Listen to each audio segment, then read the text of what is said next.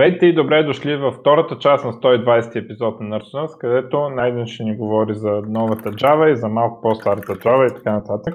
Аз съм готов, а, облякал съм си J-Prime тениска. А, почти си джавар, викаш. Почти съм джавар, да. А, та от коя година е пише Keep Pushing Forward, една така светлост? Мисля, че не знам, Keep Pushing Forward не е от миналата, от миналата е. Не знам, няма, Keep няма Pushing. Forward от миналата година. Да, ние нямаме година, имаме винаги някакъв. Ами, мисля, че... Не, миналата година беше Chosen by the Duke. По-миналата година мисля, че е Keep Pushing Forward, защото преди това мисля, че беше 21 and Legally Drunk. Ага. Преди това беше Java 20 години, преди това беше Juke Java User Group 10 години, така че може би е от, а, от по-миналата година.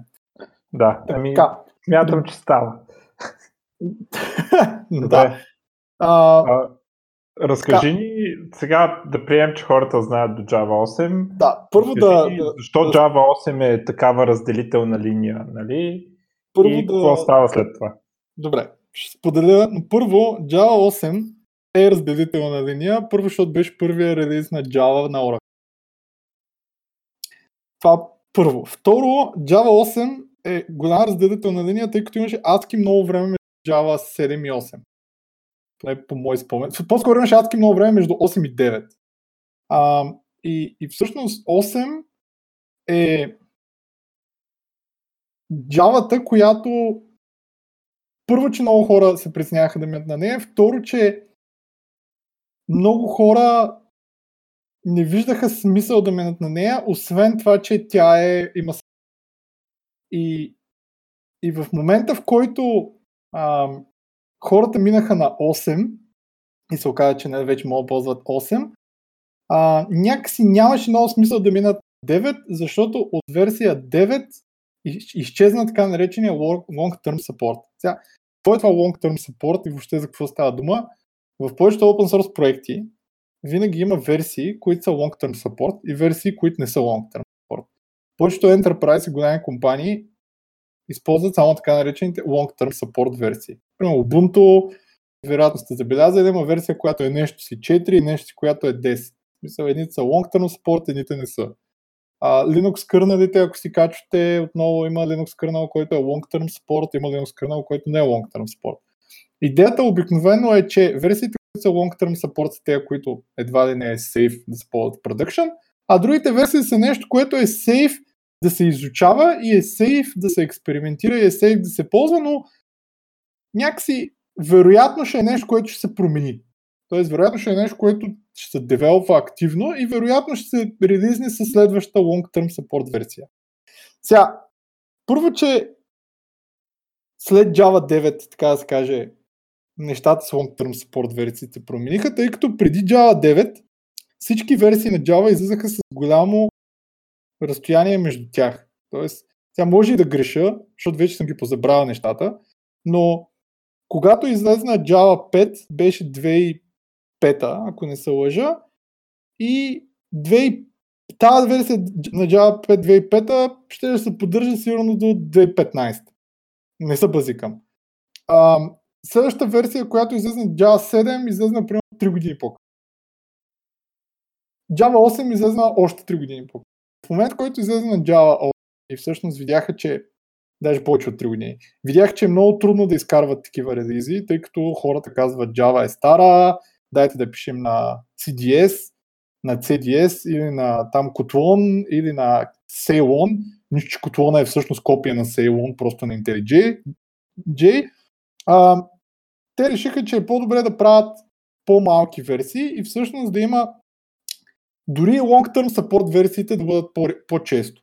С други думи, да не бъдат на 4-5 години, а да бъдат на година и половина. И тогава приеха, че излиза нова Java версия на всеки 6 месеца. И всяка трета от тия версии ще бъде long-term support версия. С други думи, Enterprise е сейф на всяка година и половина да апгрейдва, а всички учащи, студенти или фенове могат да апгрейдват Java на всеки 6 месеца. Също така промениха и какво значи не long-term support версия. Не long-term support означава, че има само 6 месеца support. С други думи, Java 9 имаше само 6 месеца support. Java 10 имаш само 6 месеца support. Що? Защото има следваща версия. С други думи, вие сте форснати да апгрейднете. От Java 11 обаче вие не сте форснати да апгрейднете на Java 12. Вие може да апгрейднете на следващия long term support, а дори може и да не апгрейднете, тъй като като long term support се съпортва там 5-6, не знам колко години. Така че, а, реално погледнато, повече хора спряха на 8, първо заради така наречения long support. Втора причина. Oracle, тъй като все пак се опитват да изкарват пари, решиха, че в един момент Java 8 или Oracle Java 8 няма да бъде безплатна. Всъщност, те решиха, че Java няма да бъде безплатна. Какво ще рече, че Java няма да бъде безплатна? Че тяхната, тяхния билд на Java няма да бъде безплатен. А, с други думи, в март месец миналата година, какъвто и апгрейд на Java 8 да излезе тогава, вече не си спомням 202, например, може би беше последния, а, който беше, може да го ползвате, те казаха, от днес нататък, всяка, всяка нова версия на Java, която е Oracle Java, вие може да я ползвате само за education и non-commercial. А, ако вие я ползвате комерциално, ви трябва лиценз от нас. Но, нали, за да не спрат всички хора да ползват Java, казаха, но нашата Java е просто билд на OpenJDK. С други думи, OpenJDK, бъдейки Java под GPL версия 2, ако не се лъжа, а, никой не може да ви каже, че трябва да си плащате за сорса си е валиден. Тоест, ако вие искате, може да си вземете OpenJDK, може да си го билднете и нашата Java е просто билд на OpenJDK. Това, което нашата Java обаче има отгоре, е, че ние ви предлагаме сапорт от нас. Нали? С други думи, може би ще се разберем за, въпреки че има само 6 месеца сапорт, дори 10 месеца да сапортваме Java 10, ако си плащате. А, може би може би а, нали, ще ви дадем Extended Support за вас на Java 8 или може би Extended Support на вас на Java 11. Но това е Oracle и това е нещо, което ние ще ви дадем. Единственото, което ние гарантираме, е, че ако има нова версия на Java, ние ще сложим и пачовете, които междувременно са излезнали в новата версия на OpenJDK, което обаче може би ще са по-късно. И това много изплаши някои хора, защото първо Enterprise не иска да ползва open source, защото като open source support имаш никой. А, второ, нали, сега ползваха Oracle JDK, пък сега изведнъж не мога да ползват Oracle JDK. Ми, какво ще ползват?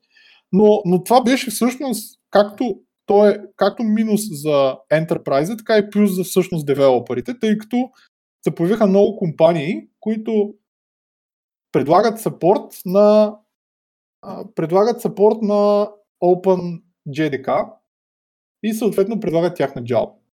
Red Hat имат тяхна Java, Amazon, както знаете, имат тяхна Java, Zoo имат тяхна Java. И също така има една, едно комьюнити, наречено Adopt Open JDK, които също имат Java. То е нещо като комьюнити, билд на Java. Други думи, това, което те правят е, общото билдват всякакви версии на Java за всякакви операционни системи. Даже са обещали, че може да бекпортват и някакви а, пачове към стари версии, ако се наложи, ако има нали, толкова критичен пач, тъй като Oracle ще го фиксва само в новата си версия. Тоест, утре като излезе Java 15, Oracle може би ще фикснат нещо, което обаче мейква сенс за Java 11. И Adopt OpenJDK се казва, че всъщност биха бекпортвали и такива пачове. Разбира се, Zulus имат support, който също може да си платите и може да ползвате тяхната Java и комерциално. А те имат даже няколко Java, Red Hat имат, както казах, Amazon имат, не знам тяхната скъв лиценз е. SAP имат, SAP се казва SAP Machine. С други думи, малко Kevi, Kevi SDK, всичките са билдове на OpenJDK. Тук нали, не говорим за това, което Google беше и което е Android, което на времето не беше билд на OpenJDK. А, това заради което Oracle съдиха Google и Android е, че всъщност те ползваха нещо наречено ClassPad, което беше проект на Apache, което всъщност не беше по никакъв начин лицензирано и по никакъв начин не беше свързано с OpenJDK. Всички съществуващи Java, включително и Android вече, са си билдове на OpenJDK, така че никой нищо не може да каже. Така. Това е... А, Ай, трет... е лицензи, кажи за истинската причина.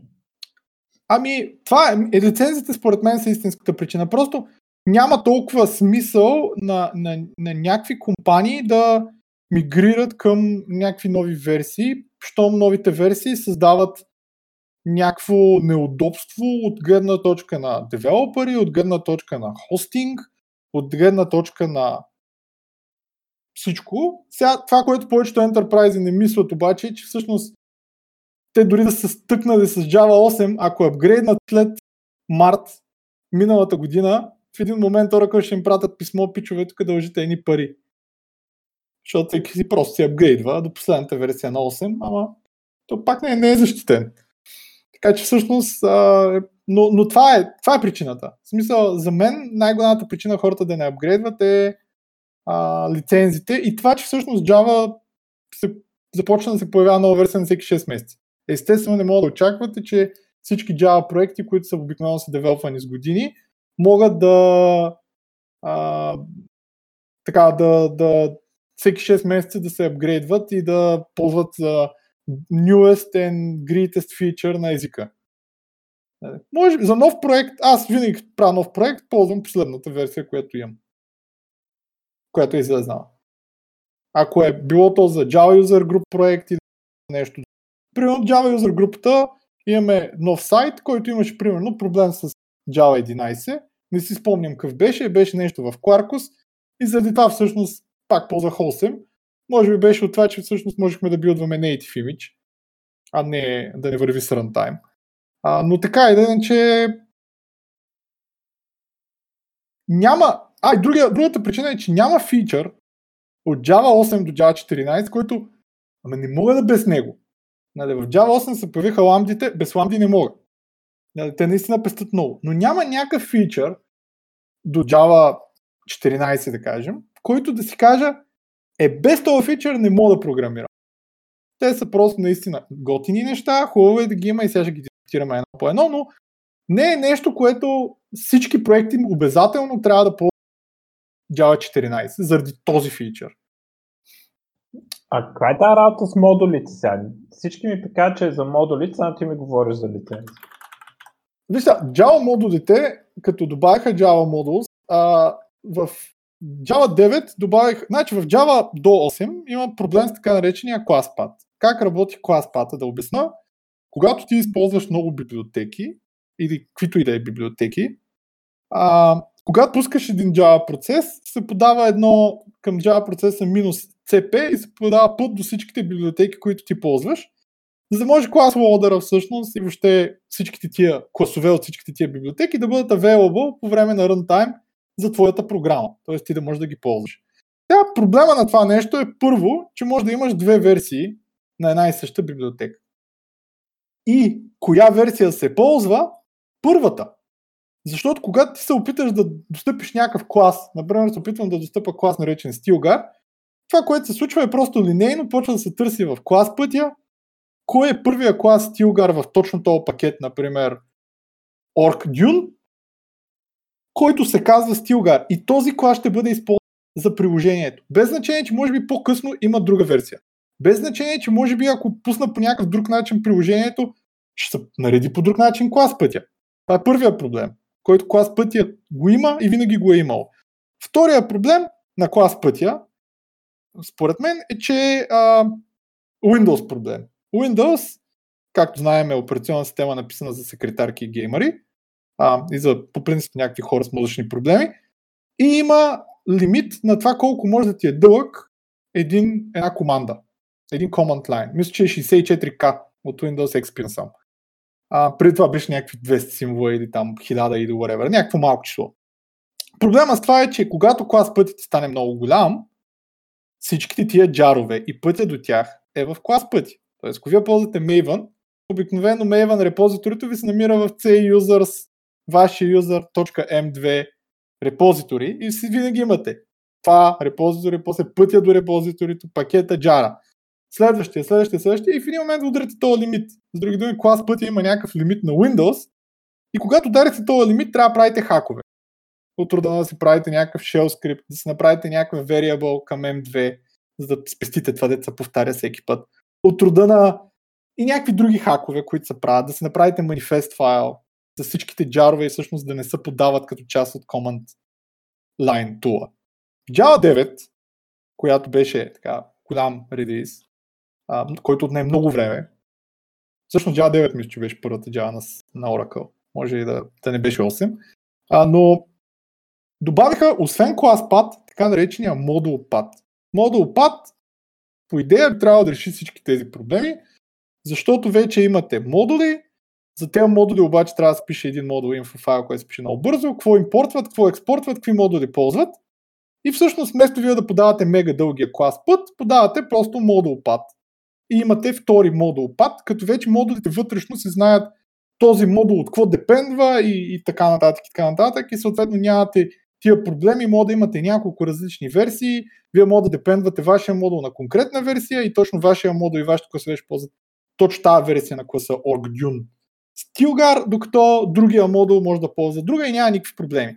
Какъв е обаче проблема? Ами проблема е, че за да ползвате модули във вашето приложение, трябва всички библиотеки, които имате, също да имат вече модул info. Разбира се, не всички библиотеки имат модул info. Тогава те измислиха да има така наречените автоматични модули, т.е. дори да няма модул info, да се креатва нещо като фалшив модул, който е с името на джара, който всичките пакети са публични и така нататък, и така нататък, но това е някакъв workaround, който пък също създава проблеми, защото ако аз си направя днес модул, който депендва на така наречения фалшив модул, утре, когато тази библиотека наистина има модул, аз трябва да си моя модул. Защото моят модул депендва на фалшивия модул, а не на истинския, в който те едва ли модула ще се казва също име на джара, нали? И съответно това е а, до някъде стопър и е риск много хора да използват модули, но това не е риск да използваш Java 9. Клас пъти си го има до Java 14 и няма смисъл да... Никой не те форсва да използваш модули. А, но това е. Смисъл, много хора не минаха на Java 9, според мен, от презумцията, че трябва да ползват модули. Не, не трябва да ползват модули. Модулите са просто опция и наистина за момента дори все още е опция само за малки приложения, които не депендват на милиони други библиотеки, класове и неща, които я се поддържат, я не. И така. Това е драмата с модулите. Но, но реално не е нещо, което вие е нужно да ползвате. Може да ползвате клас път. Клас път. Добре. Давай сега нататък какво стана. Да, освен, S13, освен модулите, които са модул info, както казах, в който мога да описвате всички тия неща, които така или иначе аз до момента не съм писал проект с модули. Дори малък проект. Дори аз ако правя, не бих се занимавал да правя модули. А, има много фичери, които са на ниво език и на ниво runtime. В тази част също ще минем през всички фичери, поне които аз знам, защото може някой да не знам. А, и всъщност Мишо ще каже колко е тъп този фичър или колко е як и ще дискутираме всеки от фичерите, билото фичър на рантайма или билото фичър на език.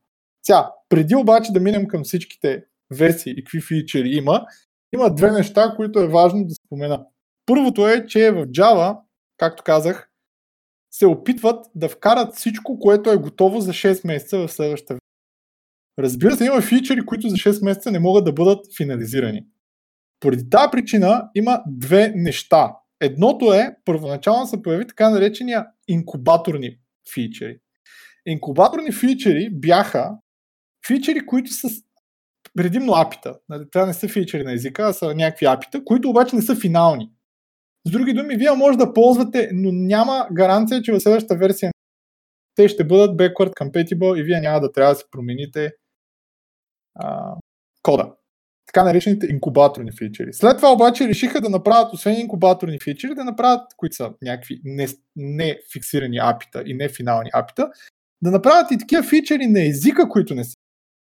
Тези фичери се наричат preview фичери и за да използвате preview, preview когато компилирате вашето приложение, трябва да кажете там enable preview, мисля, че се кажеш или нещо подобно като команда. И когато вие пускате въпросното приложение, отново трябва да кажете enable preview. А, тогава се аналогват всичките превю фичери, които вероятно ще бъдат финални в следващи версии на езика и както всъщност сега като говорим за версии, за фичерите ще видите, че всъщност някои фичери са били превю и после станали финални и примерно дори има backward breaking changes на този фичър на ниво език. Например, някаква ключова дума е сменена от return на yield, примерно. А, но така, това само за да не го казвам, за да не се чудите, като каже някой фичър, че е бил превю в Java 12, пък що излиза в Java 14, нали? Или е бил инкубатор, пък що излиза после пак. Нали? Ми излиза после пак, защото вече излиза финално. Някой фичър може да излезе, може да мине през няколко превю версии, преди да стане финал. Като цяло пак смята се, че тези превю фичери са още по-риски, нали? И като цяло е а, да го ползвате, за да поиграете с този фичър и да върнете някакъв фидбек, а не да го ползвате в продъкшн. Така, първо за Java 9, а, освен модулите, за които всички дискутират, едно от най-големите промени беше промяна на така нареченото а, Process API. Общо взето имаш нови неща в така нареченото Process API. Process API на Java винаги го е имало, поне от Java 1.4, откакто аз пиша. Process API ви дава възможност да екзекютнете някакъв процес и след като екзекютнете някакъв процес, да до, до този момент, като цяло най-вече да му вземете неща като а, ID-то на процеса, да му вземете някакъв input и output stream, като цяло може да подавате някакви неща към процеса или да четете някакви неща от процеса. Сега са добавени допълнителни апита върху този процес. Има така наречените процес хендли които могат да правите някакви допълнителни неща от рода на а, да закачате неща, като какво да се случи при екзит на процеса, а, да взимате някакво инфо за този процес от рода на кой юзера, който го е пуснал или с каква команда, както и съответно да дистройвате най-вече процеса, тъй като преди това нямаше хубав начин за килване на процес. В момента в този процес handle има метод destroy, с който а, gently да спрете един процес. А, освен това, Java 9 има инкубаторен проект на HTTP 2 API, HTTP 2 Client API. Какво значи това? Ми, в Java винаги сте имали нали, възможност да използвате URL клас и да използвате а, URL connection, HTTP URL connection, но в въпросната версия, така наречения JEP а, 110, има предложение за правене на по-удобен HTTP клиент, който е не знам .NET как го наричат, Fluent API да го наричат, такова де слагаш точка, точка, точка. Та, да не е нали, грозно като в нормалните стари, отваряш си, задаваш си обект, викаш метод connect, после взимаш някакъв стрим и така нататък, а да мога ти да кажеш, дай ми клиент, реквестни ми това API с get метод, а, седи къв си header, искам да, да ми респонснеш асинхронно и когато получиш синхронен отговор, е тук в този callback да ми вземеш респонса. Нали, добавиха такова API, което беше на ниво, както казах, инкубатор и беше финално и поддържаше HTTP 2. Тук, Мишо, нямаш въпроси. Ясно ти е това. Не, ако може API-тата малко по-набързо да ги минаш. Добре, има Stack Walking API, като ви гръмне, добре, като ви гръмне някакъв, някакъв exception, може всъщност да локнете стека с API, а не да гледате някакви стrinгове, като се носите 90-те години. А, има нови методи на колекциите. Както знаете, в Java не е много лесно да създадете примерно лист от 10 елемента. Създавате празен лист и викате add, add, add. Добавени са така наречените UF методи. А, примерно list UF, set UF и така нататък, където може да подадете списък с, а, с елементи всъщност да бъде направена колекцията от този списък. По-интересният е, има на мапа, има метод UF entries, където получават, подавате map entry на ключ стоеност, но има метод UF, който подавайки списък от елементи, всеки а, не четен елемент е ключ, а всеки четен е ведо. Не е много яко, ама това е. Няма нужда от промяна на езика, може да давате по един ред. Има разни апдейти за, на, за currency app има разни неща, които са deprecation и най-готиният фичър, поне според мен в Java 9, добавих така наречения JShell. Какво е JShell? JShell е REPL или Read, Evaluate, Print Loop конзола, пишете си JShell в конзола и буквално вие може да почнете да си пишете Java код, то Java код директно се изпълнява, без някакви команди и някакви сложни неща. И може да пишете даже shell скриптове, като сложите горе, че е bin JShell. А, нали, вместо, вместо, примерно, bash shell или zshell, да си пишете на Java някакъв shell скрипт. Като цяло, според мен, ако вие сте в някаква академия или някакво място или някъде преподавате Java не с JShell, значи сте, го правите грешно. За мен а, правилният начин е да се преподава Java с JShell, тъй като хората по-лесно разбират какво пишат и не трябва още начало да им обяснявате какво е това main, какво е това static, тук ще пиша public и така нататък, и така нататък, и какво е това клас. А, също така имаше там малки импрувменти от рода на try with resource, как се пише, а, имаше доста добавени методи на stream апито, което беше добавено в Java 8, като например take while и drop while. Много често вие искате да вземете някакви елементи до някакъв момент или да махнете всички елементи от някакъв момент. А, това вече това, това го има в Java 9, както и беше добавен, ако не се лъжи, някакъв метод на optional, макар че не го виждам. А, optional. А, за, за, за Добре, може ли да беше добавен в последващата версия? А, добре. И това е. Горе-долу това е добавено. Тоест най-главното в 9, което е добавено, се Това е. Според мен. Така че, реално, никой няма причина да не ползва Java 9. Първо. А, така, Java 10 излезна нали, по-късно, като в Java 10 беше добавен един обичан фичър, може би на Мишо и .NET Developer, а именно var представлява да пропуснете при инициализация на някаква променлива типа и тъй като типа може да бъде взет от тясната част на оператора за присвояване. От assignment оператора. Сега, тъй като var, когато се появи и нали, за разлика от повечето езици като JavaScript и C-Sharp, които имаха var от време едно, Java има много код написан без var. А, се появиха много добри постове, кога да ползваме var и кога не. Като цяло бих ви казал, че ако от дясната част не е ясен какъв е типа на нещото, не трябва да ползвате var. Например, ако викате метод наречен calculate distance и този метод връща нещо, нямам идея какво ще върне по дяволите calculate distance. Няма някакъв стандартен клас distance. Така че няма да ползвам var. За да може човек, който чете да знае какъв е обект, който се връща. Ако обаче, примерно, метода се казва а, current date или нещо подобно, или примерно се казва а, а, new person или а, create person, factory builder, whatever, нещо си create person, вероятно той ще върне person и тогава е окей okay да ползва var, както и ако ползвам оператора new, естествено, тогава винаги е окей okay да ползвам var. var е само за локални променливи, не може да се ползва за филдове, не може да се ползва за параметри, т.е. само за локални променливи и е добавен в Java 10. А, също... Аз даже за тея такова не съм съгласен. Даже мрънкам много. А, за тея, дето... Ами е такива фактори, методи. Аз мятам, че пак трябва да имат им.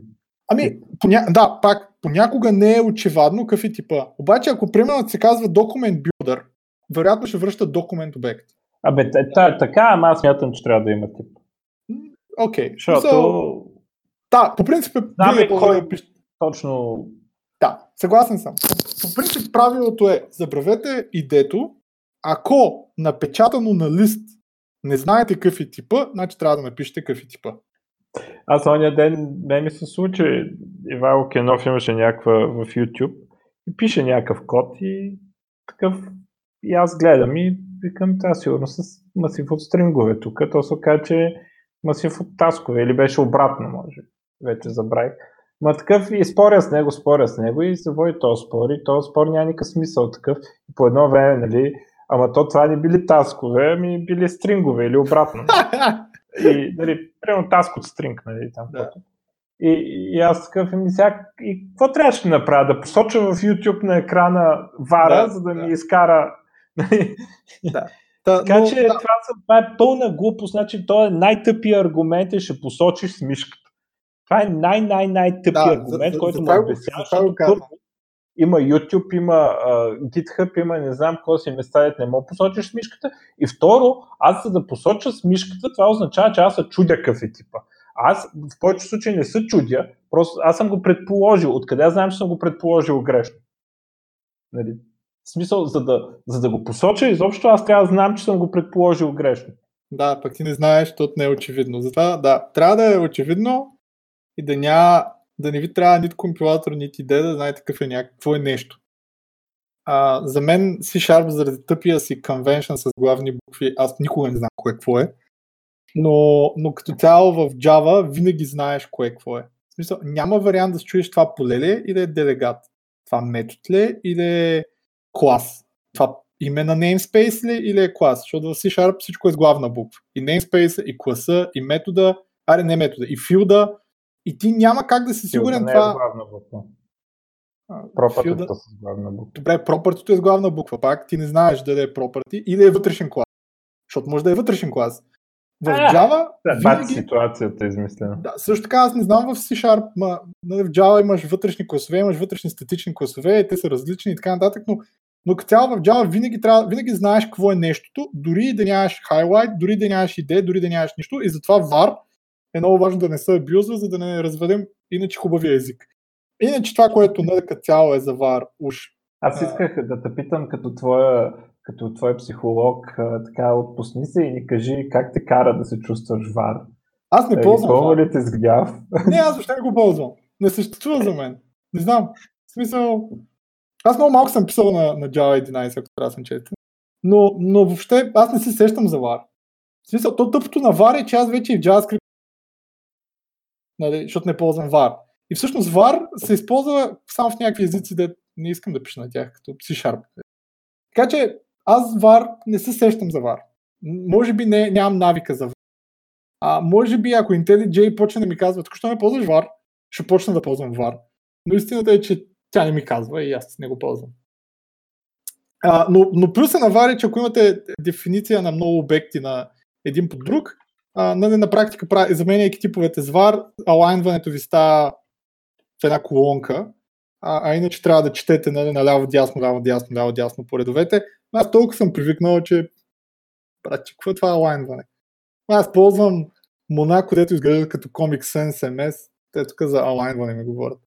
А, добре, друго Java 10, което е а, важно, някакви на колекциите има copy of метод, който просто прави някакво копиране. Ако копирате immutable колекция, пак е immutable и така нататък, но най-важният метод, който аз бях много хепи, е, че всеки така, Java, може би вие знаете, за разлика от повечето езици, има, въпреки гадното EO API, което е написано и което навсякъде каже, че е много гадно, защото навсякъде се хвърлят checked exception има така наречената идея за input stream и output stream, както и има така наречената идея за reader и writer. Като цяло input stream е всичко, което идва към вашата програма, output stream е всичко, което вие изпращате. И като цяло, ако вие няма разлика дали вие изпращате данни по сокет, или вие изпращате данни в файл, или вие изпращате данни по някакъв друг output stream, защото вие изпращате данни по един и същ начин.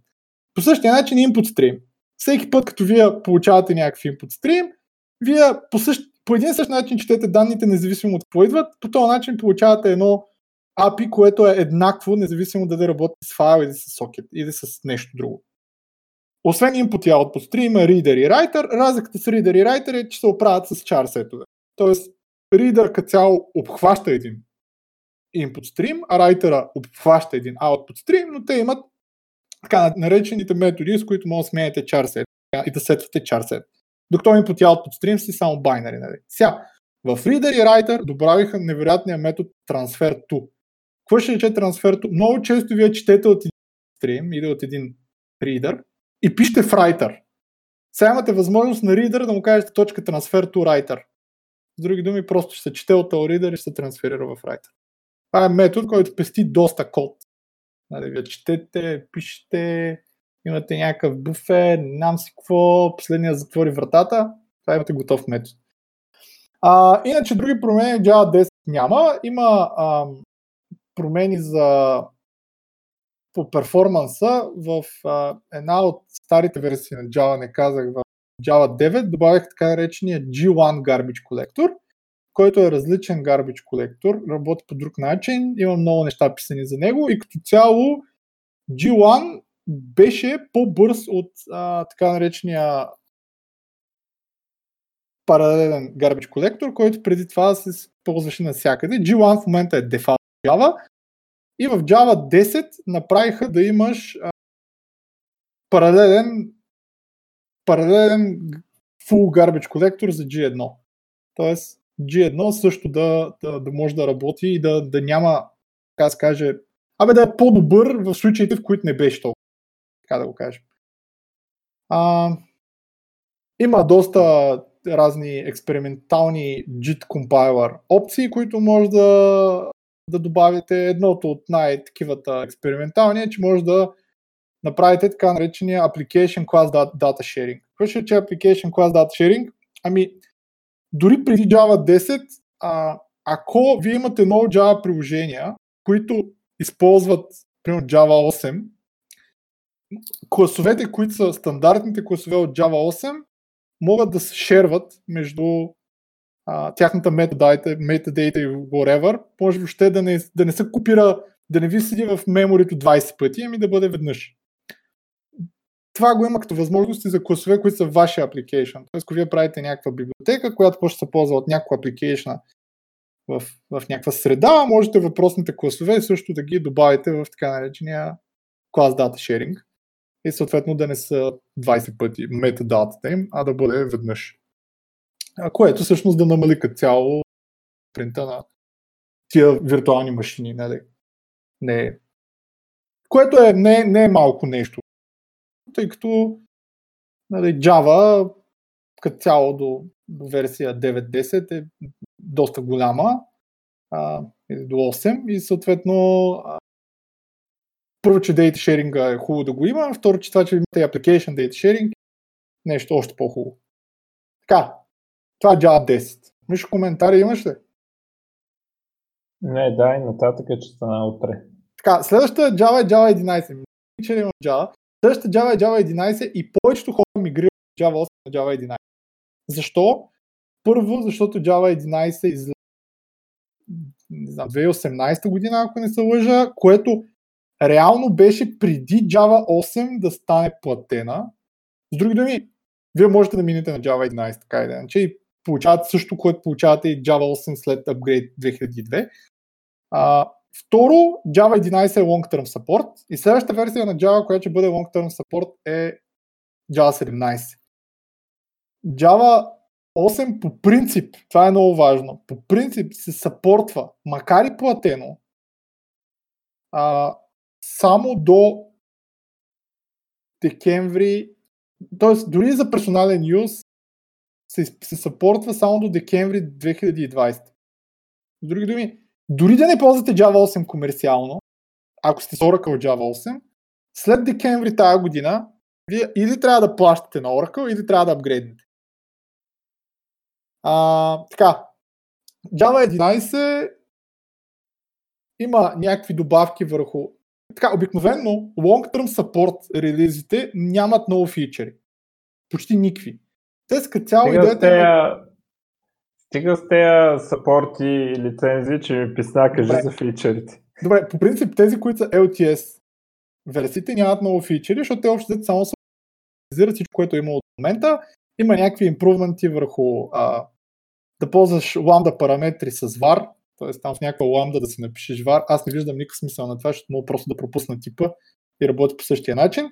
А, HTTP клиента, който споменахме, че беше инкубатор, вече е финален и го има и може да го ползвате.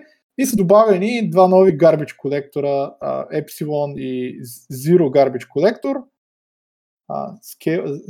този е Zero.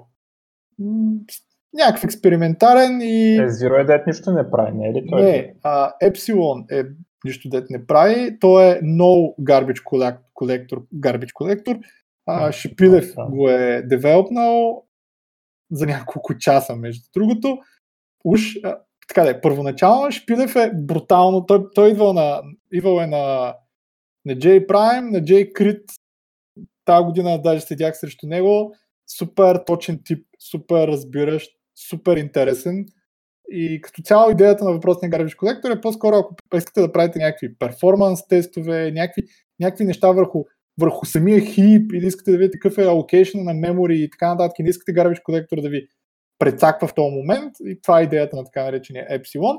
А ZGC е Low Latency Garbage Collector, който си е направен от Oracle и по принцип се води, че а, има максимално време за паузи и като цяло, въпреки че е експериментален в Java 11, се смята, че може би ще бъде а, следващия дефалт на Garbage Collector в Java.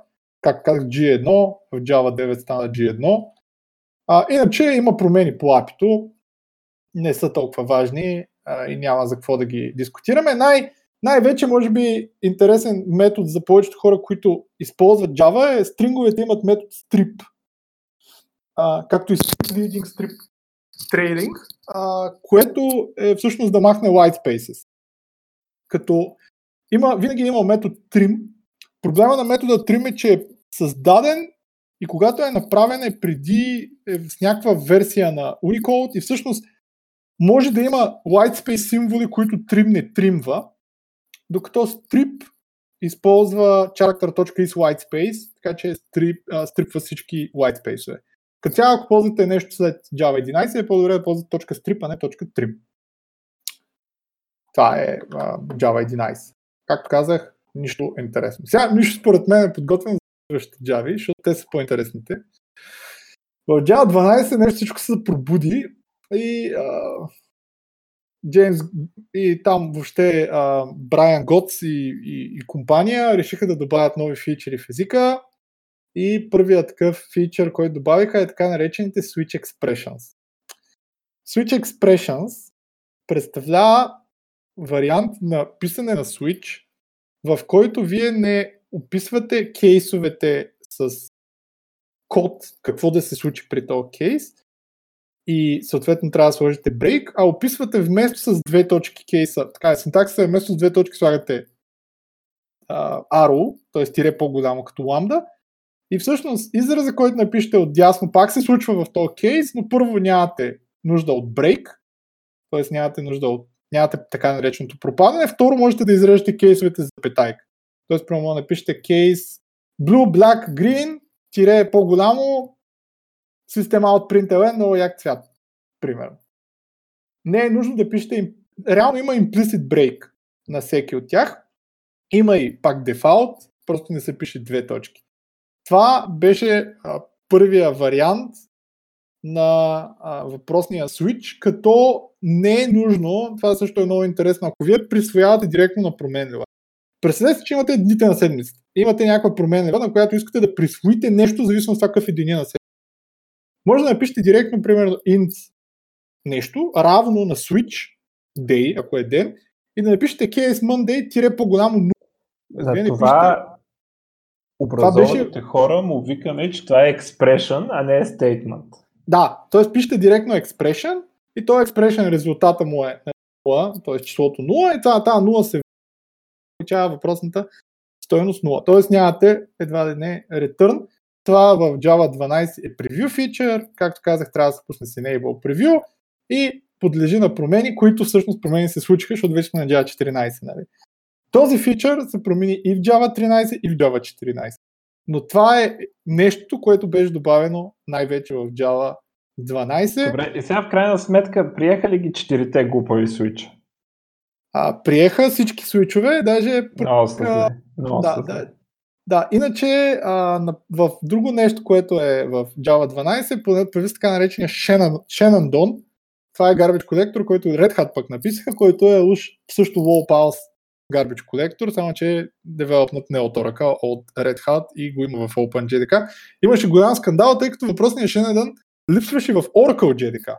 А всъщност Oracle JDK, Oracle бях казал, че трябва да е точно OpenJDK. Така че, когато влезе в OpenJDK, трябва да го има. Не знам в последствие да, да го добавиха. Може би, може би не. Но така иначе, кой плаща на Oracle? Кой ползва Oracle JDK? Вече никой. А, така, това е в Java 12. В Java 13 добавиха първо, че освен така наречените switch expression, които промениха нещо, а, нещо, което промениха е, че има модификация на, на, на така наречените switch expression в случай, в който ти трябва да, да брейкнеш или да ретърнеш а, от въпросния switch expression. Сега, за да го обясна по-подробно, представете си, че ти, вие, нали, как казвам, това е expression, нали така каза, а не statement. Че представете, че вие искате да напишете няколко стейтмента. Разбира се, в ламда и в всяко нещо, което е с тире по-голямо, може да отворите отваряща и да почнете да си пишете код, който е на много редове. Съответно, един от редовете трябва да ви върне резултата от тази от този expression, да го наречем, от тази ламда, преди Java 13 се ползваш ключовата дума return.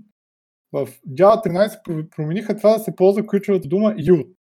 Защо го направиха това? Ще разберете, може би, ако, ако пишете малко повече, но идеята е, че когато ти си в случай, в който просто пишеш switch statement, представи, че пишете просто switch, switch нещо, нали така, имаш кейсове, нали така.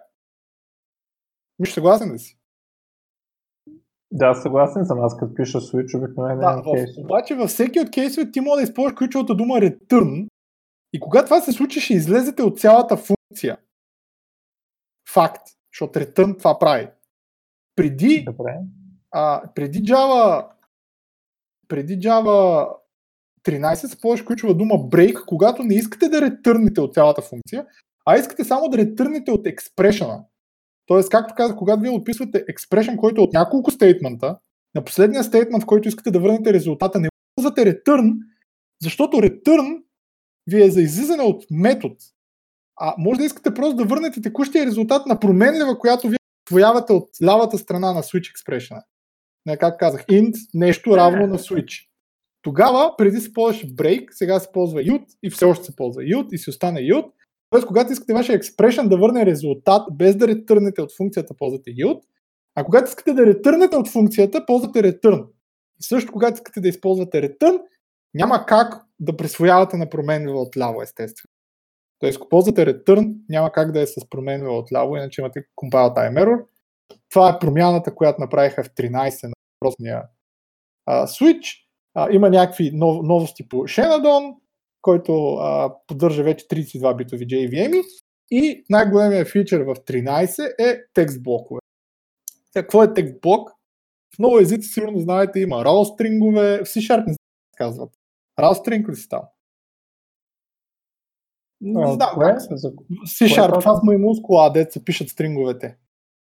Да, да пишеш multi-line string. Да, да, чакай. Uh, не literal, literal strings ли бяха официалното име? Има, има много варианти. Най-известните са raw стрингове, които JavaScript пишат с това DS, който е до единицата. А в Java решиха да не използват raw стрингове и да използват така наречените текст блокове. Каква е разликата между текст блок и raw string най-вече? Ами най-вече raw стринга е така както си напишеш, така така работи, нали? Мисля, това, което си написал, това е резултата. Проблема е, че много често той се ползва за генериране на код на друг език. Тоест, обикновено това, което пишеш в този текст блок, пишеш SQL заявка или може би пишеш HTML код или нещо друго. И проблема с RAW стринговете е, че за да имаш хубаво подравняване в кода, в началото на всеки ред ти така или иначе имаш празното място, което ползваш заради самия код, който пишеш и в резултатния файл имаш всички тия празни спейсове. В Java тия спейсове се махат. С други думи, в Java, въпреки че ти си подравнил нещата, а, текст блока е достатъчно интелигентен да види всичките общи спейсове или табове или white спейсове, които са сложени преди всеки от редовете и да ги махне. Това е главната разлика. Иначе синтаксиса е с три кавички. Тоест, string с три кавички е начало на старт блок, после може да си пишете Center, алаба, алаба и се затваря отново с три кавички. И ами е малко... По принцип работи по начин подобен на, а, на RAW като както казах по дефалт маха индента и Ама, също така можеш Интересно да... ми е на практика какво ще се получи. Ама това трябва да, да пишеш много и по да. двата начина, да а, видиш откъде ще излезе с повече проблеми.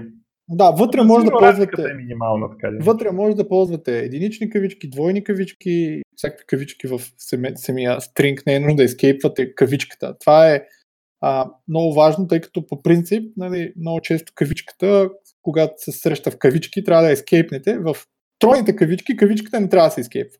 С други думи, дори да използвате така наречения текст блок, а да имате един ред, пак понякога е по-лесно да напишете с три кавички, защото тогава няма да има нужда да кепват двойната кавичка. Което е далавера. между другото. Защото иначе трябва да слагам наклонени черти навсякъде. А, и също Направо така, ми промени живота. еми, ти не пишеш на Java и може би няма да ти го промени. Но а, аз по принцип той, на това няма нужда да ескейпваш кавичките. А, всъщност а, има, да, Има, да. се ескейпват не с наклона черта, а с два пъти. Два пъти Добре, кавички. окей. В Java се ескейпват с наклонена черта и като цяло повечето идеята имат на фичър, като пействаш в стринг да ти ги ескейпва всички символи, демек да ти ескейпва и наклонената черта, защото е наклонена черта и става две. Така наклона черта е по-важна, защото за пътища Да, за... пъ- ама то, това само някакви хора да за Windows, пък там разбрахме, че никой не девелопва. Така че няма много значение, защото вие не пишете пътища на Windows. А, също така, в string е добавен метод formatted и strip indent, точно за да, а, за да стрипваш тия индент, ако искаш и от някакъв string, който може да е създаден по нормалния начин. А, това е Java 13. Нищо невероятно. Така да се каже, може би нищо невероятно. И последната Java всъщност е 14. Сега, за свичовете, преди да, да обясна, всъщност това, че този свич с кейсовете, а, е, идеята на, на това да имаш тия експрешени и всичко останало е да е първа стъпка към някакъв патърн матчинг. Нали? Тоест, тъй като много често... Всички кажи сега, защо трябваше да ги правят 4? Направо, ма много са прости. Ами, защото всеки има use case, човек. Няма use case. Ми, Един е за legacy, другия е както трябва да е. ми, защото някой ще каже... два, да, да може да има всички видове. Ами, аз, между другото, преди като си ги спомням, като ги, аз, защото все пак ги четахме преди година и ги дискутирахме, сега много, много не си ги спомням. Ако намериш въпросния мейл, той беше един мейл на мейлинг листа, ако го намериш да го погледна, може все пак да, нали, да, да проверя дали четирите останаха, но аз мисля, че четирите останаха. Значи, работата беше да мога да пишеш, едното беше да можеш да пишеш switch statement, ама да ползваш синтаксиса без брейковете. Да, от това го смениха и Ел да е. Нали? Не бе, без брейкове да няма. Да, да е statement, сам че Може, да... Тире по-голямо. А? С тире по-голямо е, е expression и не, като му сложиш скоби, става statement. Ама Не, то, не. не бе, целият switch беше state. Ама беше да, да било симетрично, да може, ако пишеш с стрелката, да може да пишеш така и statement и ако пишеш по другия начин, да може да напишеш така Трябва и, и... Не го помня, може би, толкова добре. Трябва да го намериш, между другото, за да го видя и твърда в коментар в работно време, защото нали, нямам, нямам време в извън работно време. Та, но, но това е всъщност, нали, само се връщаме и в Java 14 а, всъщност свичовете, switch expressioните вече са стандарт. Тоест, switch expressioните ги добавиха в 12, в 12 и 13 бяха превю, в 14 вече са стандарт и винаги ще си останат така както са, а как са, ми с Yelp. Това, което ви казах, че добавиха ключовата дума Yelp, когато искате да ретърнете от няколкото, от, от експрешена, нали, защото сте написали няколко стейтмента. От, Те как да кажа? От функцията. От това. Не бе, що да е безсмислено? Абе, защото на практика неща. не става, защото безсмислено е, защото на практика не става. Еми не, това е едно да кажеш, че в ламда всички мои ламди, които пиша, винаги са single line. Ми не е вярно. Понякога слагаш скоба и, и искаш да ретърнеш някакъв резултат. Затова в същия случай ти трябва да сложиш скобите и да ретърнеш резултат. Обаче не мога да ползват чиваната дума return. Защото чиваната дума return значи друго и затова ползваха break. В крайна сметка решиха да не ползват break, а да ползват yelp. Абе, няма смисъл. Да. А, Смисъл, Също- разбирам какво правя, ама е теоретична употреба. На всичкото отгоре, като се случи на практика, може да си напишеш метод и, и ти въобще, ако опреш до switch, който трябва да пишеш по толкова много на то цялата работа от за кофта. кофта. Добре. So, да, Да. аз, разбра, аз разбирам какво прави и а, Абе, поне мога да питаш по интервюта какво прави. Пак е нещо. да, е, да, е, хубаво, да. Това като, въпросът е, че а, моят приятел Пеш Димов, който а, дали, как провеждал интервюта, питал какво, дали за junior developer, кари CDR, какво, какво значи ли, а, за, за senior трябва да знаеш и mapcar. и, и дали това е Lisp, ако някой не знае, то е оригиналния Макарти Lisp, не е с хим и нали, такива истории.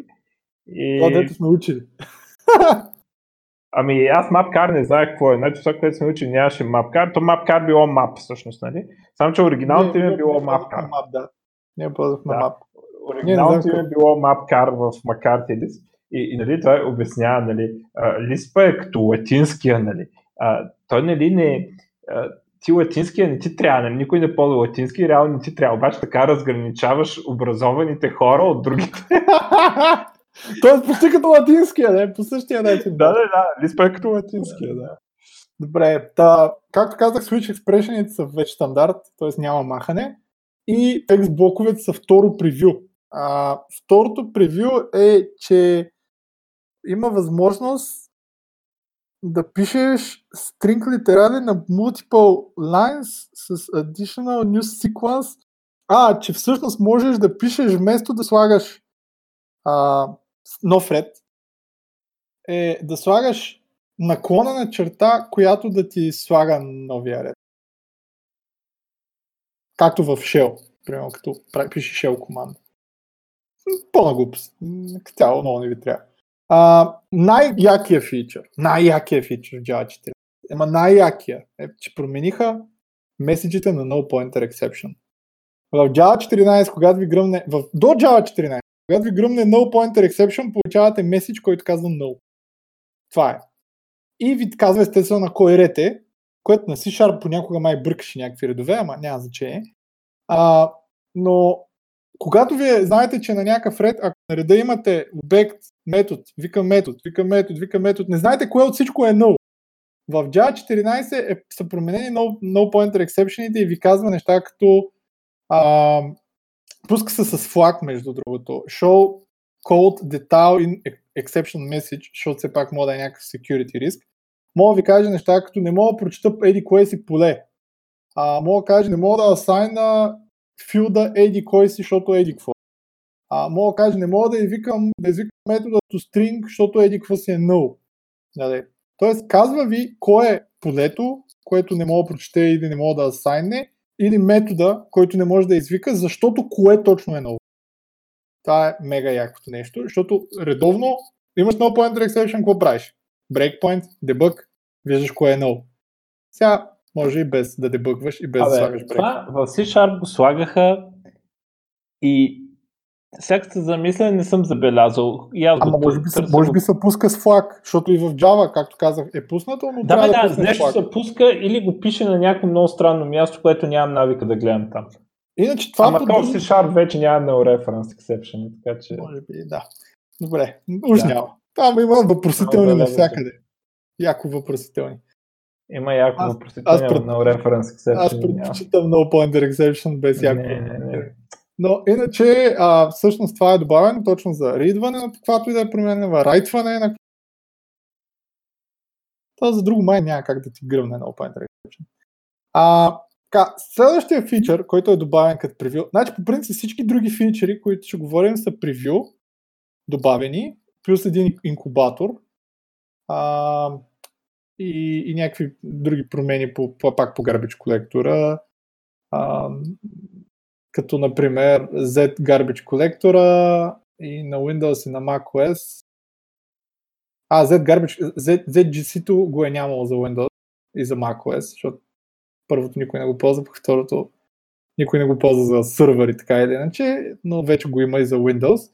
А, освен това, всичко друго са превю фичери, които са най-интересното и всъщност ще ги дискутираме едно по едно. А, аз ще почна от първия, който е най- не, най- ще остава най-проблемния, поне за мен, като последен. Първия, който е не в хронологичен ред по, по JEP ID ми, по, по лесност, е pattern matching за instance of. Какво ще че pattern matching за instance of? Всеки път, когато вие проверявате instance of, да е нещо, може след като проверите типа, да сложите име на променлива. И в този if, в който вие сте променили instance of, ако ползвате това, тази променлива, тя е от такъв тип. Примерно, представете си имате object, трябва да проверите да е integer. Преди пишете if, obj, instance of integer, вътре казвате integer на някаква нова променлива. Или Добре, ама чакай, не трябва ли да въведеш нова променлива? Трябва, значи, както казах, Трябва, преди, да. Преди пишеш if object instance of integer, затваряш if и вътре Да. трябва да каснеш, да присвоиш Да, да, да, някаква ясно. променлива. Да. Сега пишеш if object instance of integer, интервал, името на тази променлива, която да, не трябва да ведеш нова променлива и C Sharp е така и е гадно, ама за обратна съвместимост трябва да е така. Да, както казах, няма нужда от uh, cast, всъщност това е фичъра, preview фичър е, за да го ползвате, трябва да ползвате uh, enable preview. Има така наречения JPackage, аз съм много, много, много хепи за това нещо. Това е, това е tool, с който вие можете да си генерирате и да си пакетирате application в native формат за Linux или за някакъв друг OS от рода на Mac и така нататък. Windows не знам дали има native формат. То там няма пакети в Windows. Там някакви сета файлове бяха с някакви 50 000 девела, но по принцип в Ubuntu, както знаете, са dep, са, са използват dep пакети и всъщност това ви позволява да генерирате dep пакет от вашата, на вашата Java на вашия Java application и всъщност да се инсталира по нормален начин с да се е като нормален пакет, да се апдейтва като нормален пакет и всъщност после може да го инсталирате въпросния пакет по нормален начин и така нататък. Казва се JPackage, това е инкубатор проект, ще бъде променен, ще бъдат добавени други а, операционни системи, пакети. Главната причина това е, че има GraalVM, което все още не е дефалтния JVM. Значи Java не е дефалтния компайлър и, и дефалтния, дефалтния а, дефалт Java, но Java компайлера като цяло и, и като цяло много неща в Java, как знаете, са писани на C. И като цяло всъщност много време са променени. GraalVM се води, че тия generation на Java компилатор, като един от най-големите фичери на GraalVM, че ви дава възможност да билдвате и native image. И като цяло мога да, транс... да компилирате между различни езици и може да смесвате езици. Абе, нещата, които с .NET правят, ма нищо не направиха, всъщност Graal вие може да го направите и даже да билднете в native executable, която директно може да я пуснете на Mac или на iOS или на whatever, буквално и на iOS и да пишете директно native приложение на Java, като естествено към момента поддържа само Java 8, ако не се лъжа, не работи на Windows естествено, не може въобще да го ползвате на Windows и има limitation, като например Reflection API и някакви други неща.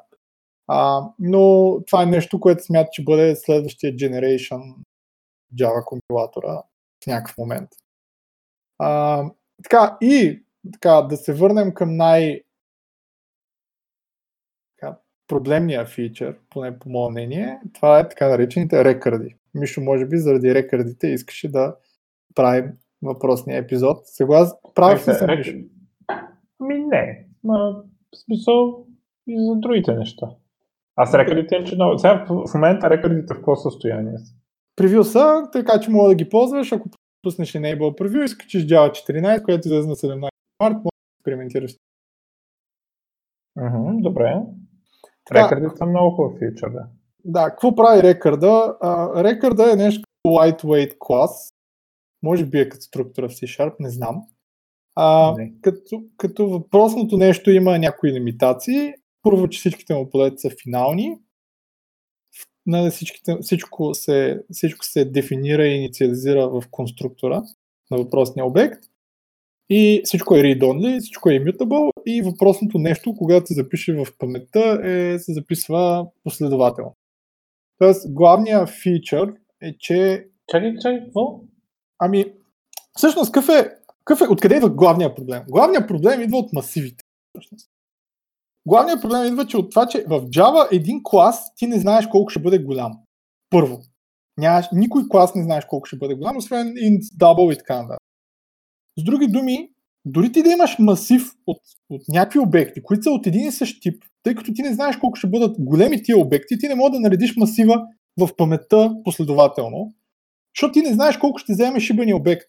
Защото този, този обект в момента може да ти взема един сайз, обаче ти като промениш някоя стойност или някое поле, а, вече е разхвърлена някъде другаде. Рекърдите ти дават възможност, както структурите в C++, поне доколкото аз знам, ако имаш просто рекърд 2 инта, то рекърд ти знаеш точно колко ще взема. Ще взема 2 инта. Ти можеш да го запишеш заедно в паметта и той винаги ще взема 2 инта. И ако имаш масив от рекърди, 10 рекърда, и всеки рекърд е с по 2 инта, ти знаеш, че можеш да използваш 20 блока или там колкото на паметта и целият масив да ти е записан заедно с всички тия рекърди. И това нещо се оказа, че е брутално бързо. За всякакви математически калкулации, итерации и всякакви други неща. Защото сега в момента как работи Java, ти когато имаш един масив, масива имаш указатели. Демек, ти си флатнал в, в тия 10 обекта, 10 Ако указателя. имам стринг в рекърда, А? ако имам стринг в рекърда, какво става? Е, стринга не е рекърд. Да, ама ако в рекърда имам Ами стринг, няма нищо. Ти първоначално, когато си дал рекърда, той знае колко е голям стринга и ще го флатне. Ще го запишеш, защото знае колко е голям обекта. Вираш не? Ще инлайни стринга в... Не, че го инлайн не, просто ще бъде подред, ще лейаута. бъде заедно. Да, ще бъде заедно Ама лейаута. ти така пак не мога да направиш масив. Защото не знаеш... Така стринг- не знаеш, единия рекорд Не може да има стринг с, 10 с, с символа. стринга не, не знам как стоят нещата, но това е идеята. Всъщност, доколкото знам, това е идеята. Това беше идеята на рекърдите. Не, Идеята- идеята на рекордите е съвсем друга. Това може да е нещо друго, което са направили допълнително. Това трябва да го прочита какво точно Идеята прави. е да можеш да създаваш класове, които са като ведотип, а именно като int, double и така нататък.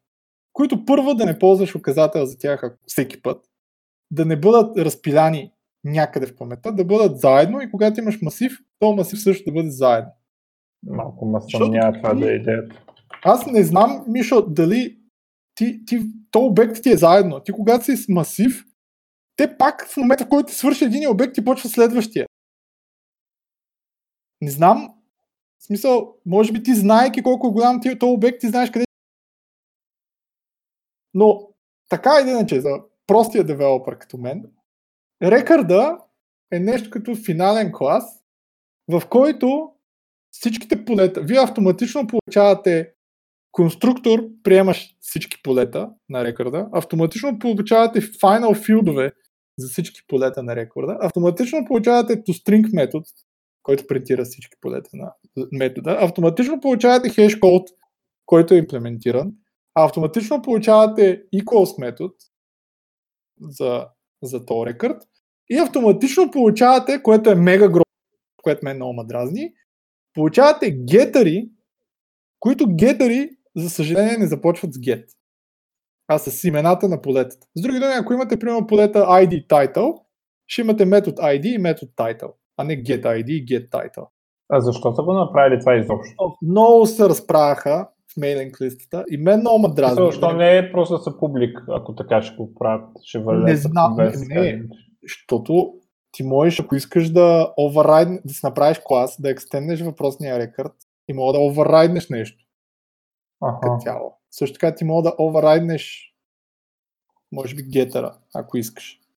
Дори, може би без наследяване, не знам дали може без наследяване. Мога да override Въпросът е, че всъщност рекърд е нещо като базов тип, който ти можеш даже ръчно да си напишеш клас, който наследява Java Lang Record. То твой си клас всичко да е final, ти ти си написал конструктор, приемаш всичко и да си дефинирал всичките get сетри и това всъщност ще е рекърд. Рекърд единствено е нещо като едно sugar и мога да напишеш директно public record еди къв си и да си напишеш полетата с тяхните типове и получаваш то клас, който всъщност екстендва рекърд. И всъщност, нали, какво беше?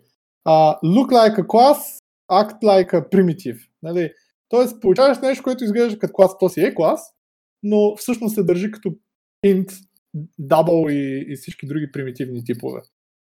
По същия начин, доколкото аз знам, уж се персиства в паметта, имаш уж импрувмент на... Точно между другото Шипирев, Шип- Шипирев разправяше как Това е рекърдите някакъв начина... implementation дизайн. Да, ама- Това изобщо няма никакво значение. Можеше, но той Малко всъщност точно... добре перформанс в някакви случаи. Ами той разправяше, че всъщност вместо да правят рекърди да е много добро, но всъщност това към което са тръгнали, всъщност няма да реши някакви проблеми, които съществуват и всъщност правят наполовина нещата. Но в крайна сметка това беше лятото, след лятото тия неща се промениха и тия неща са превю, така че могат да се променят и в следващата версия. Това, което едва ще се промени, вероятно рекърд ще остане като ключова дума. А, а, и съответно ще мога да дефинирате както клас и както едно в момента, като едно реално като интерфейс, нали? ще мога да дефинирате и рекърд, което е финален клас. Което наистина пести много код. Например, ако ползвате Hibernate, вероятно знаете, целият ви домейн модел, вие сте задължени да си напишете всичките гетъри и сетъри, задължени сте да напишете празен конструктор по принцип, задължение си напишете uh, equals, задължение си напишете hashcode, to string mine сте задължение да напишете, ма hashcode и equals. А има ли with метод? Какъв? Ами, а, по принцип в C-Sharp рекърдите, те още не са дошли, нали, да, но а, им гласат да имат with метод, което е в а, разни езици, като има, дето има рекърди, обикновено а, примерно в F-Sharp си е keyword, нали, смисъл, то даже не е метод. Ма какво прави? А, прави ти да, да, да правиш лесно мет, а, нов рекърд от стария рекърд. А, защото нали, примерно ти ако имаш пърсън и той ако има 10 неща в него, ти искаш да, да направиш нов пърсън, който си променил едното property. И ако нямаш а, някакъв инструмент вграден, трябва да си вземеш този пърсън, да си извикаш конструктора и да, да подадеш всички пропъртите и едното да го промениш. Ами... А пък а, идеята на with по принцип е това, нали, да, да, да дали е keyword да, или метод, да. подаваш само разликата. Само не, няма такъв. Което е различно. Няма. В момента има само конструктор метри. Вероятно първата крачка би било да направят конструктор, който приема обект от същия тип. Нали, да копираш конструктор Java, повечето неща имат, нали, който да копира вътрешността, но, но, но няма, няма такъв with. Може би са решили, че е сложно, защото тези рекърди могат да си рекърд от рекърд. Нали, ами, да имаш... Също така... Да, ама това е без такъв метод е много гадно, между другото. В смисъл, Ами... Почва да ти тежи имютабилитито, да, да, да почваш ами... да... Е, за какво го направиш? Ами, виж може би идеята е до някъде това да е не, не знам. Няма такъв в момента. Нали, както казах, това е превю фичър, така че може и да се промени до края, но, но така изглежда и съответно можете да, можете да, да мачвате в рекърд колкото си искате вътре други рекърди и типове и, и така нататък. Съществуващи и вероятно също така ще съществуващите класове, които някои, като например Long и така нататък, всъщност да наследяват така наречения Java Lang Record, което не знам в момента дали е направено. Може и да е, може и да не е. Но а, мен най-много get нямат това, че не мога да служа get и да получи всички read методи. Той сега не мога, че трябва и из да сложа за будените. Маре, будените ги живях. Сега много насрах. Почти като си шарп стана гаден, ама не чак толкова. Ще трябва да ходиш пак при психоаналитик. трябва, пак, трябва пак да попиш на някакъв главен физик, като си шарп за Аз малко писах на Дардета, почнах да, да, да се усещам, че Java не е лош. Но... Не, той Dart не е лош, интересно. Dart е малко като Java и JavaScript, ако имах те, вероятно би било Dart, нали? А, тъ, това е всъщност Java 14, както казах ще има Java 15, ще има Java 16, Java 15 ще излезе нали, коронавируса не промени нещата след 6 месеца, т.е. 8 месеца. А август... кога се очаква да ги, да ги не, да са значи, По принцип няма очакване. Може да бъдат стейбъл след 10 месеца, може след една. Когато решат, че е готов фичър, тогава става, но Java 17 ще бъде long term support. Java 17 ще излезе, значи 15, 15 излиза октом, септември, 16 излиза март, 17 излиза септември до година. Тогава със сигурност ще бъдат финални, защото вероятно то релиз, повечето неща ще искат да бъдат финализирани. Тоест най-късно в 17, т.е. най-късно след една година и половина. Според мен. Но мога да решат, че рекърда е готов още следващата версия. Добре. Рекърда е много хубав фичър, само да му сложат with. Ама те винаги могат да добавят по-късно. Да, иначе има много лекции, които му видите. Цяло се опитват да използват патърн матчинга, това с инстанса в switch statement, които въобще още ги няма, от, на някакви билд, експериментални неща. Значи патърн матчинга го няма още, така ли? Патърн матчинга го има като превю, като част от if. А, само той Surf има, така Да, само Instant Surf. Няма Pattern matching само за Surf имаш. Uh-huh. Да, нямаш друго. Добре. Ми, да. супер, да. Рекордите са много важни. Ме, за мен. Аз нямам търпение в C-Sharp да ги сложа. Те със сигурност са след. Да, по принцип, ако някой толкова го дразни да пише, нали, аз съм виждал такива хора. Примерно, Бинис, е колега с който работихме, той е писал на C-Sharp, примерно Java много го дразни, че трябва да пише get reset Ползваш Project Lombok. Какво толкова? Ползваш Project Lombok, слагаш една нотация и ги имаш. Ама, не, той е грешил от всякъде. То не никога не е бил въпросът в писането. Въпросът е, че става по-четлив код. Като... Ма той пак, ти, той пак е по-четлив. Ти имаш просто маймун склад data. Или маймун склад to string. Или маймун склад getter set. Не, аз това го разбирам. То пак е, че ти, като... ти не го виждаш. Искам, искам като го ползвам да пиша get. Разбираш? Ма ти сега ще пишеш точка H метод. Нали? Да, да пишеш get H или H, според мен. А, да, така е, аз не споря значи, за това. На, да, на тях това, което там някакъв екзампъл, да някой беше изминал от някакъв такова е, че едва ли не е много повече ти му става, ако ти, примерно, в някаква операция пишеш, примерно, person. Примерно пишеш person.name, примерно person.first name плюс person.last name, а не да пишеш person.get first name плюс person.get last name. Нали, доста по-говоримо е, ако е просто person.first name плюс person.last. Да, и сега има Ма... сигурно 100 библиотеки с reflection, да търс методи, които започват с get. Всички, ти заеби 100 библиотеки, GSTL и какво ли не. Почти всичко не работи с викане на методи, работи само викане на get метод. Всички тия неща няма да работят с рекърди.